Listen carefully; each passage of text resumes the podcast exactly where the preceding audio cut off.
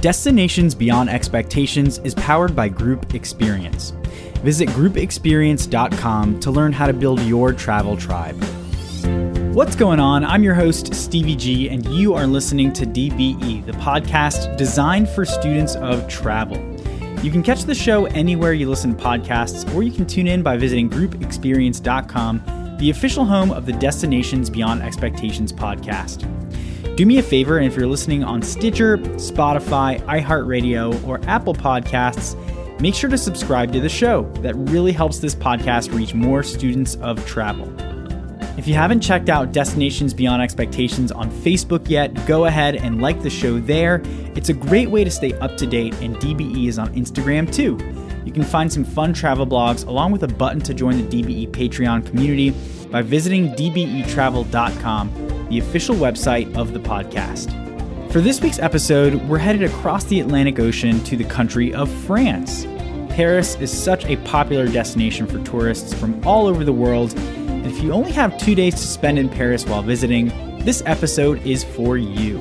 My guest this week is Kat from the France Voyager blog. FranceVoyager.com has some great content that covers Paris and other great destinations around France, and today we'll be talking through the ultimate two days in Paris itinerary from the France Voyager blog, and of course, a link to that post is included in today's show notes. The show notes also include more info on where to follow Kat on social media, as well as a link to a wonderful podcast she hosts called the Worldwide Honeymoon Travel Podcast. It is a great listen. I highly recommend you check it out. All right, let's dive in. Here's my interview with Kat to talk more about how you might want to spend two days exploring Paris. Kat, welcome to Destinations Beyond Expectations. Thank you so much for joining me today. How are you? I'm good. Thank you so much for having me today. I'm very excited for this conversation. So, as an American who lives in Cleveland, Ohio, can you walk us through how you initially became fascinated with France and why you continue to have such a special connection with the country even today? Sure. Um, so in January of 2012, I got on a plane, my first time ever on a plane, and wound up in Paris, France. Um, and from there, took a four-hour train ride down to a place called Grenoble, France, or Grenoble for our French listeners. But um, and I studied there for an entire semester, so about five months, and traveled all over Europe, but also spent quite a few um, weekends exploring different places throughout France and really fell in love with it. Um, but if you look at my bio too on the page, I have a whole story of how I sort of came full circle with France. It started out as sort of that honeymoon phase where everything seems amazing, the food is great, it's so beautiful here. And then eventually things like the bureaucracy, trying to get a French checking account, all of these frustrations. And like, I kind of came full circle with my love affair of France, so much so that since then I have just constantly trying, I'm constantly planning trips to get back there and really enjoy traveling there as much as I possibly can. And that's why I started France Voyagers to help other people, um, especially English speakers, uh, visit France. I love that. It's a cool story. And your ultimate two day itinerary for Paris is a great resource for someone looking to visit the city of Paris. So, what made you put that particular itinerary together? Well, I've been to Paris many times, and they're all very different um, trips. Some of them are four or five days, sometimes they are only two days. And I just figured that if you were only going to spend two days in Paris, you know, whether you have a giant Europe trip planned or you're seeing more of France, but you just want to spend a couple days in Paris, what were the best things you could do as a first timer? So that's what kind of inspired me to write that article. My very first trip to Paris was a whirlwind weekend of museums and sites and monuments, so much so that I was so burnt out of Paris that I didn't get how people loved it. So I didn't want people to make that same mistake. So that's why I wrote a more laid back itinerary that includes some of the best museums that you're going to want to check out, places to eat, as well as just some great places to go to relax as well. So you're not constantly go, go, going to every single museum and letting it all blur together. You actually get to enjoy your time in Paris in two days. Cool. So, Kat, let's go ahead and, and dive into your two day itinerary more closely. And let's start with day number one, which covers tourist sites and typical French fare. Day one. You recommend kicking things off in a big way by visiting the iconic Eiffel Tower early on your first day.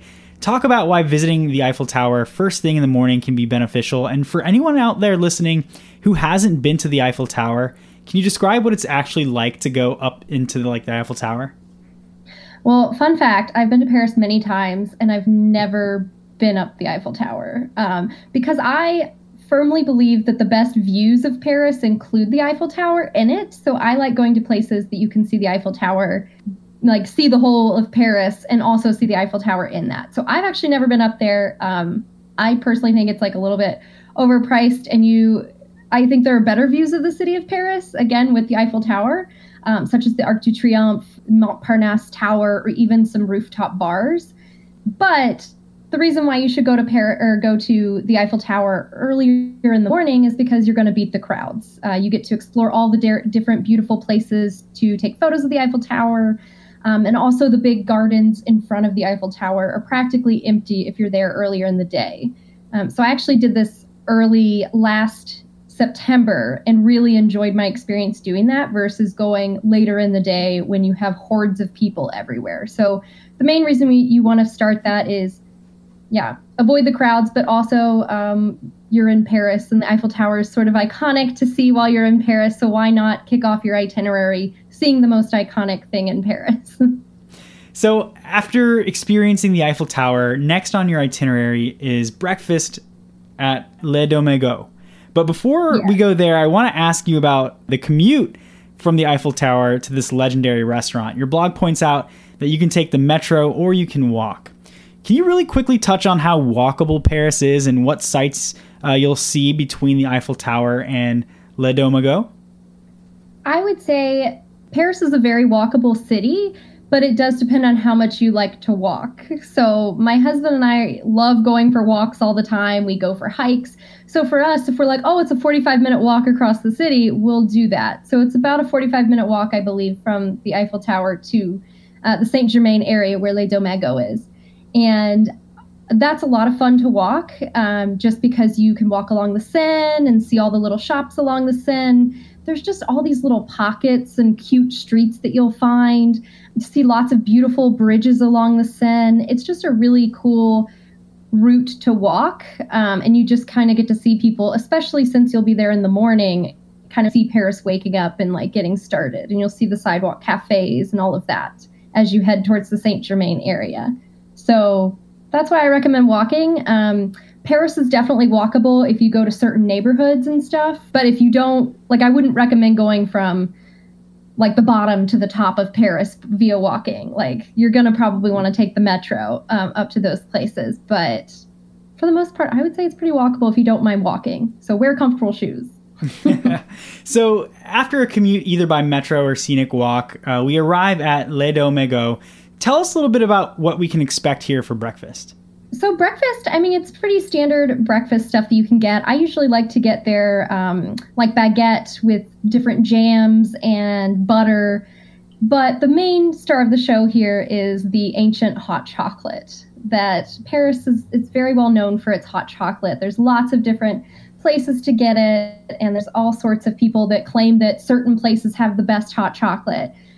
I think that after trying quite a few, that Les Deux Magots is my favorite hot chocolate place in Paris. It is just like a melted candy bar. It's so creamy and delicious and just just melts in your mouth and oh, it's so good. And you get a giant pot of it, so it's very perfect for splitting. Um, you can also get some coffee with it. They've got some really good coffee, but I highly recommend go to Les Deux Magots and have the best hot chocolate in Paris. I think it's better than Angelina's.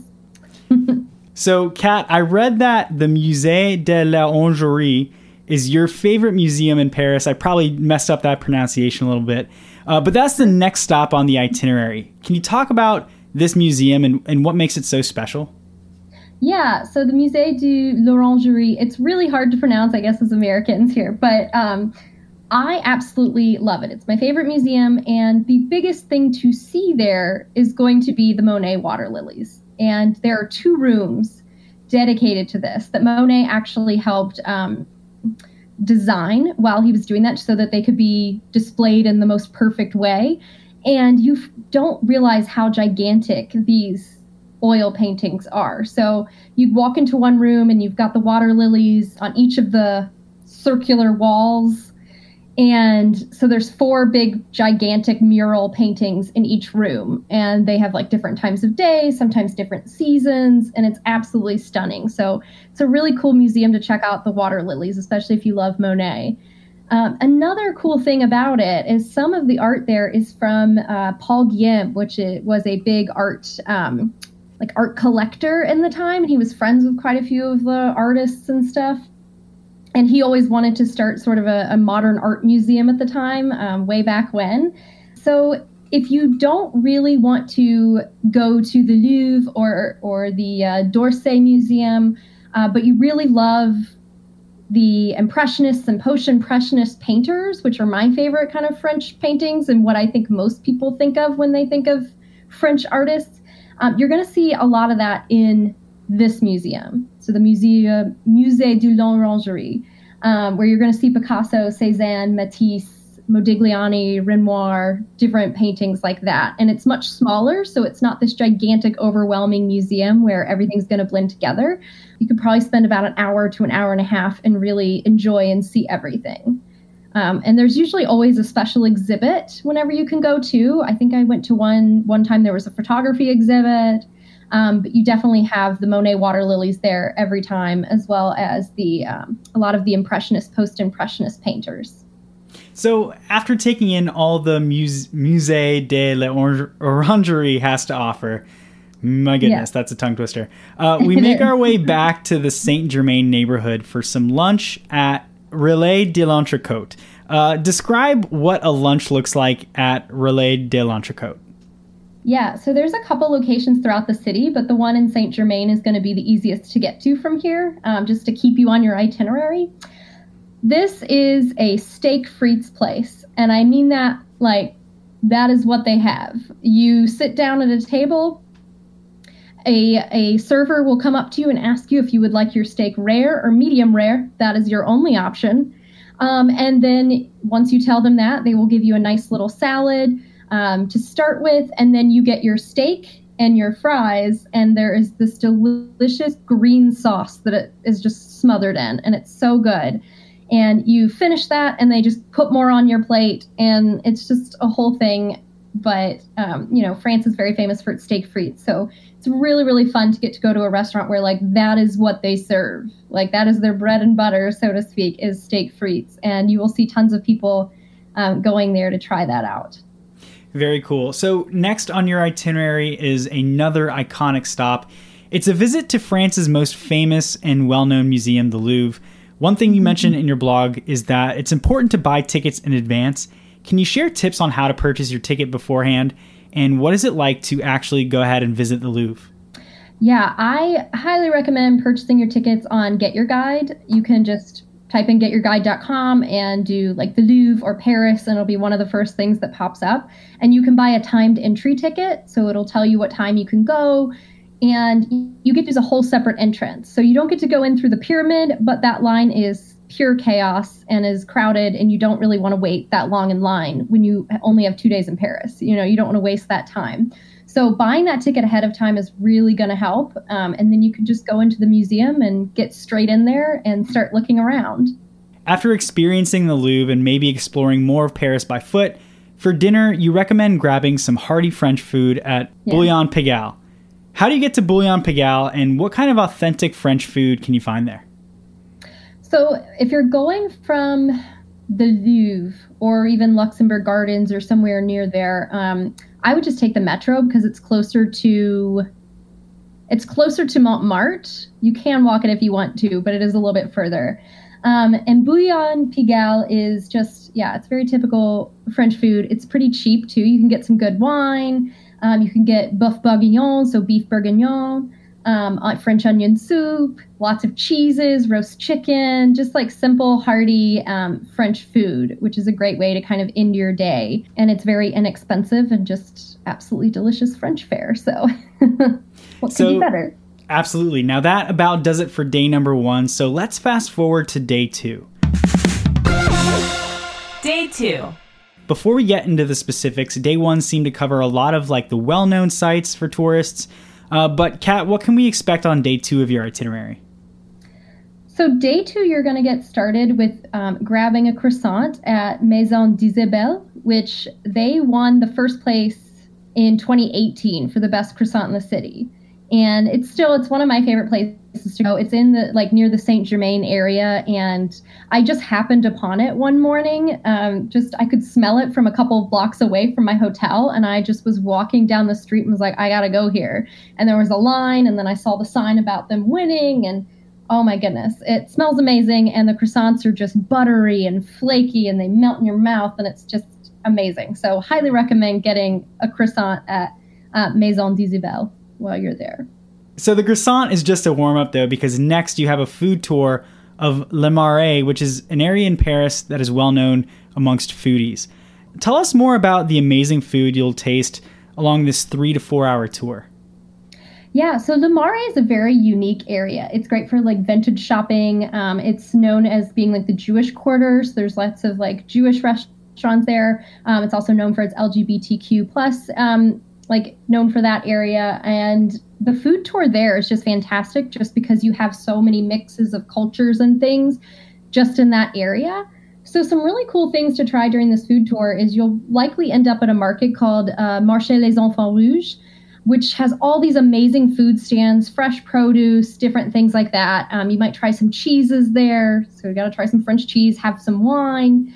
Um, you'll have some baguette and, and more croissants. And there's just lots of little stops on the tour. I don't want to give it all away because you'll want to take the tour for it. Um, but you'll see all sorts of cute little, you'll go to a bistro, you'll go to a market, um, you'll go to a chocolatier potentially. Um, so sometimes they change the stops.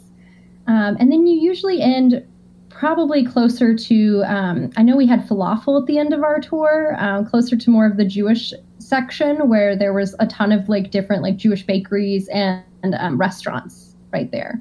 Yeah. So after that awesome food tour visitors can check out another cool neighborhood called montmartre. Here you'll find unique sites like sacre coeur love wall montmartre museum and more.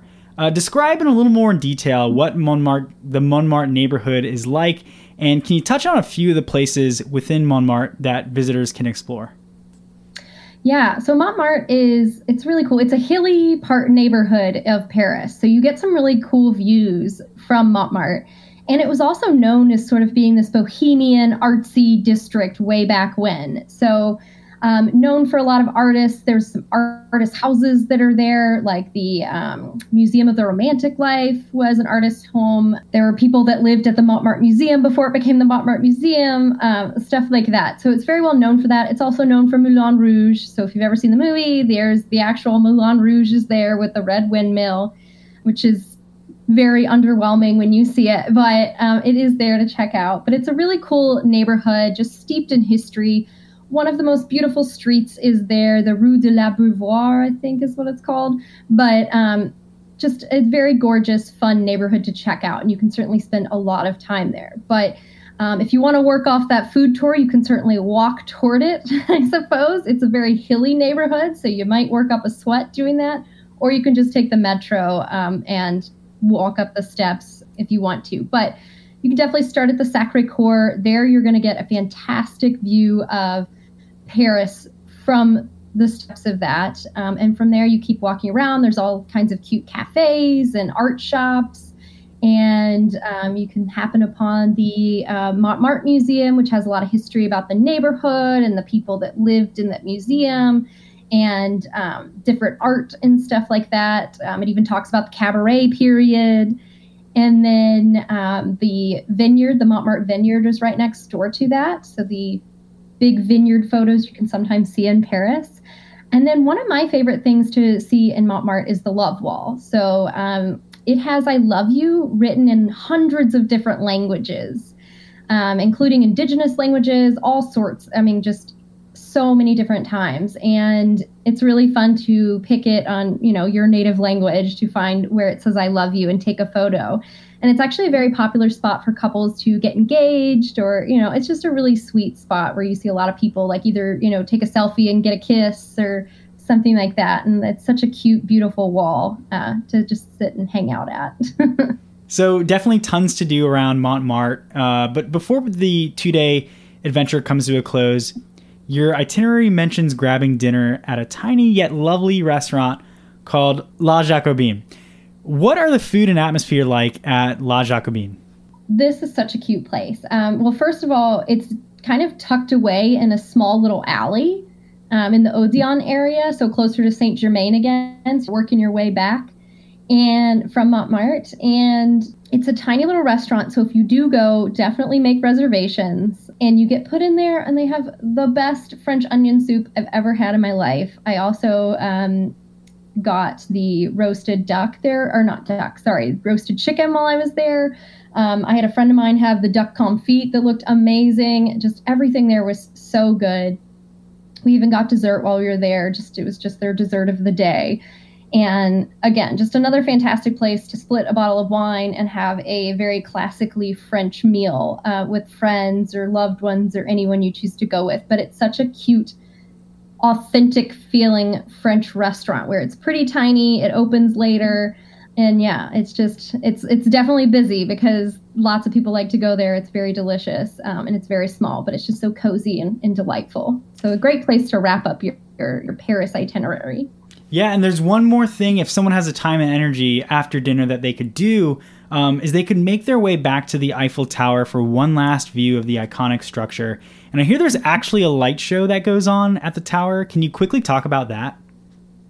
Yeah, so basically from dusk until I off the top of my head, I can't remember if it's midnight or 1 a.m. or something like that. I think it's like the first five minutes of the hour it will actually so it'll be lit basically from dusk until like 1 a.m or something but it'll have its light show where it sparkles and it's all glittery and fun and it's it's really fun to go and check out um, especially i know my last night in paris and in france when i studied abroad that was the last thing i saw and i just really left france really i was like oh i get it. I get why paris is so romantic and lovely after seeing that Absolutely, a great way to end the trip. And of course, there's so much more to do in Paris. And if someone out there listening wants even more travel info for Paris, they can visit your website, francevoyager.com. You have, you know, even more itineraries for someone looking to visit Paris, and your blog goes outside of Paris as well to cover other destinations in France. Tell us more about your blog and what someone can find if they visit francevoyager.com. Yeah, so I wanted to talk about France as a whole, not just Paris. I do have a lot of Paris content on that blog, but France is such a diverse country with just landscapes. I mean, you've got beaches to the north and to the south, and you've got the mountains and and um, beautiful tiny towns and, and exciting cities and lots of great art and food and all this stuff that I wanted to talk all about France and inspire people to kind of get outside of Paris to check out other lovely places around the country. So if you want to go check that out, you can do that at francevoyager.com. Very cool. And where can listeners stay connected with the France Voyager blog on social media? Um, I am on Twitter and Instagram at France Voyager. So you can check that out. Cool. And, you know, listeners need to know that in addition to your blogging, you actually host a, a podcast the Worldwide Honeymoon Travel Podcast with your husband, Chris. Tell us more about your podcast and where we can go to listen and subscribe. Yeah, I you can find Worldwide Honeymoon, the Worldwide Honeymoon Travel Podcast, anywhere um, you can get podcasts. Um, we've been doing it since 2019. Uh, it's about couples travel, destinations, tips, all sorts of things um, that my husband and I do. Awesome. Kat, I do have one more question for you today before we call the uh, episode over, I, I do want to ask you know, Destinations Beyond Expectations is the podcast designed for students of travel. So I want to ask you are you someone who considers yourself to be a student of travel? And if so, what can you share? Like, what have you learned through travel? Can you give us maybe a lesson that you've learned through travel or while traveling? Oh gosh, yes, I'm definitely a student of travel. I've traveled to so many places at this point, and I still learn something, or or I'm constantly humbled by something. I, whether it's uh, just the beauty of a place, or I have made some sort of travel mistake, and I need to learn from it. Yeah, um, I mean, I feel like I've learned, I've learned a lot about the world for sure, and cultures, and coming from a I'm from a tiny town in Kentucky. That's where I grew up. So traveling has definitely broadened my horizons, starting from when I studied abroad through all of the trips that I've taken since then. Um, it's been great to to have my eyes opened of different cuisines and cultures and languages and things like that. But it's also been a big internal journey as well. I have gained so much more confidence having traveled, especially when I was doing my solo backpacking Europe, you know, trip back in like 2013. Um, to even planning trips for my husband and I in random places around the world. The confidence that travel can give you um, just over time is, is really exciting too. I love that answer. Kat, thank you so much for joining me today. I thought this was a really great episode, and I appreciate you sharing um, all of your knowledge about Paris. Um, listeners, don't forget to check out francevoyager.com. Uh, Kat, thank you again so much for joining me. I really appreciate it. Thank you so much. A big DBE thank you to Kat for coming on the show. Don't forget to visit francevoyager.com and, of course, follow Kat on Instagram. Destinations Beyond Expectations is also a great follow on social media. Give the show a follow on Facebook and Instagram, and be sure to explore the official website, dbetravel.com. No matter if you're listening on groupexperience.com, Apple Podcasts, Stitcher, Spotify, or some other audio source, thank you so much for tuning in. We all have at least one friend who loves to travel, right? Why not suggest the DBE podcast to them? There's always space in the classroom for more students of travel. Each Thursday, I'm part of a live stream called Destination Dispatch. You can tune in by following a Facebook page called Group Travel Odyssey. It's a really fun show where I sit down with some friends in the travel industry and talk to destination specialists to learn all about how groups can experience a destination. And again, you can catch the show live every Thursday at 2 p.m. Eastern by visiting Group Travel Odyssey's Facebook page, or you can subscribe to Group Travel Odyssey on YouTube. Well, that is all I've got for this week's show. Thank you so much for tuning in. Have a fabulous day, and I will talk to you soon.